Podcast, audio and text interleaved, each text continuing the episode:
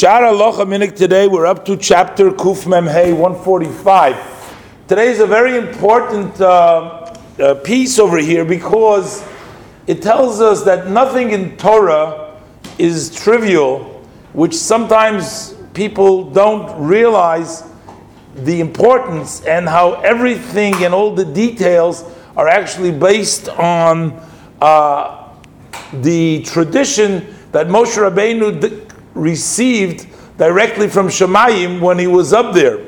And today we're talking about the idea of the timing, the trup, the cantillations as they call them, for the Chumash or the same thing for the Nevi'im and the Ketuvim. We have special trup. Now the problem is that sometimes the trup does not really fit with the simple meaning of the verse. So the person presented the Rebbe with the question in those cases where the trup does not fit with the simple meaning, shall he change the trup to fit the meaning of the verse?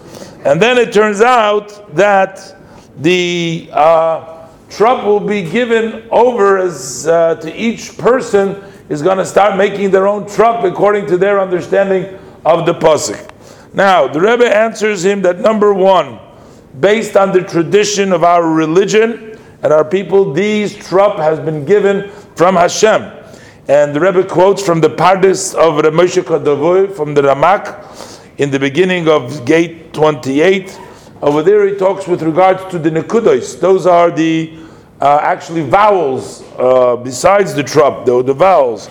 And he says all the different types of vowels and the various different trups, they are all passed down from uh, Moshe Rabbeinu. Further references over there.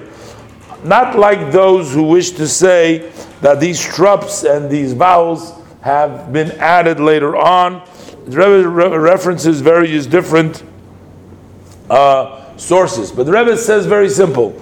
After we have the Zohar, and after we have the Tikkun Zohar, uh, anybody who believes in the Zohar that it is Torah Hashem will believe that also the vowels and the trup, the cantillations, come from Hashem.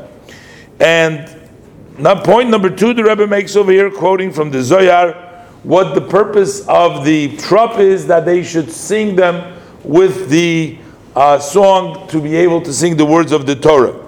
So this brings the actual question that the person asked in question number three: How come that in certain places the trup doesn't fit with the meaning of the verse? If it's all from Hashem, how come it doesn't fit? So the Rebbe says there is perhaps various explanations that we can give to that. Number one, it's not we don't really know the fully the exact rules of the trup, even though we. Uh, use the trup in certain ways, but that's only that people have attempted to make sense out of these trups. So when there is a contradiction between the rules of the trup and the timing and the simple meaning of the uh, verse, so it's possible that the uh, main should follow the trup, not the simple meaning. Similar, the Rebbe says you can also uh, add to this. Sometimes the voice has to do with it. So the way because it's meant for singing, maybe by the rules of singing it changes a little bit. And number three, the Rebbe gives another example. Sometimes we find that the writing is not the same as the pronunciation. There's a ksiv and a kri in the pasuk in the verse. The ksiv is sometimes written in a way which is beyond the understanding.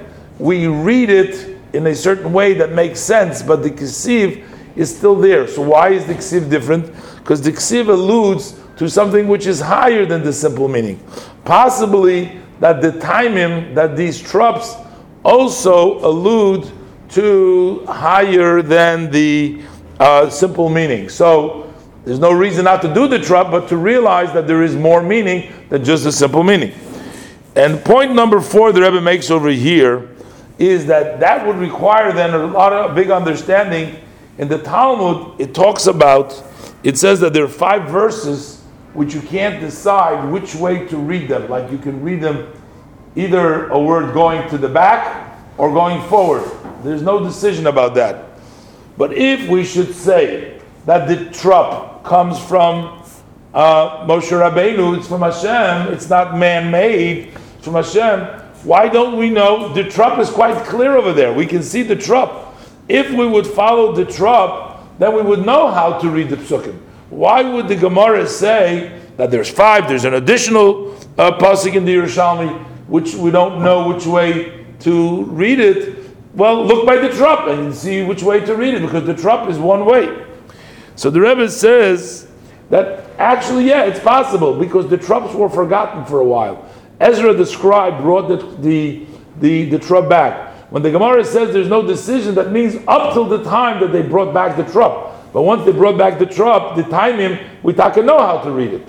And number two, there might be a disagreement in the trup also exactly how to make the trup. So the fact that we do it one way doesn't mean that that is the trup. And that's what the Gemara says that there's a, there's a difference between them.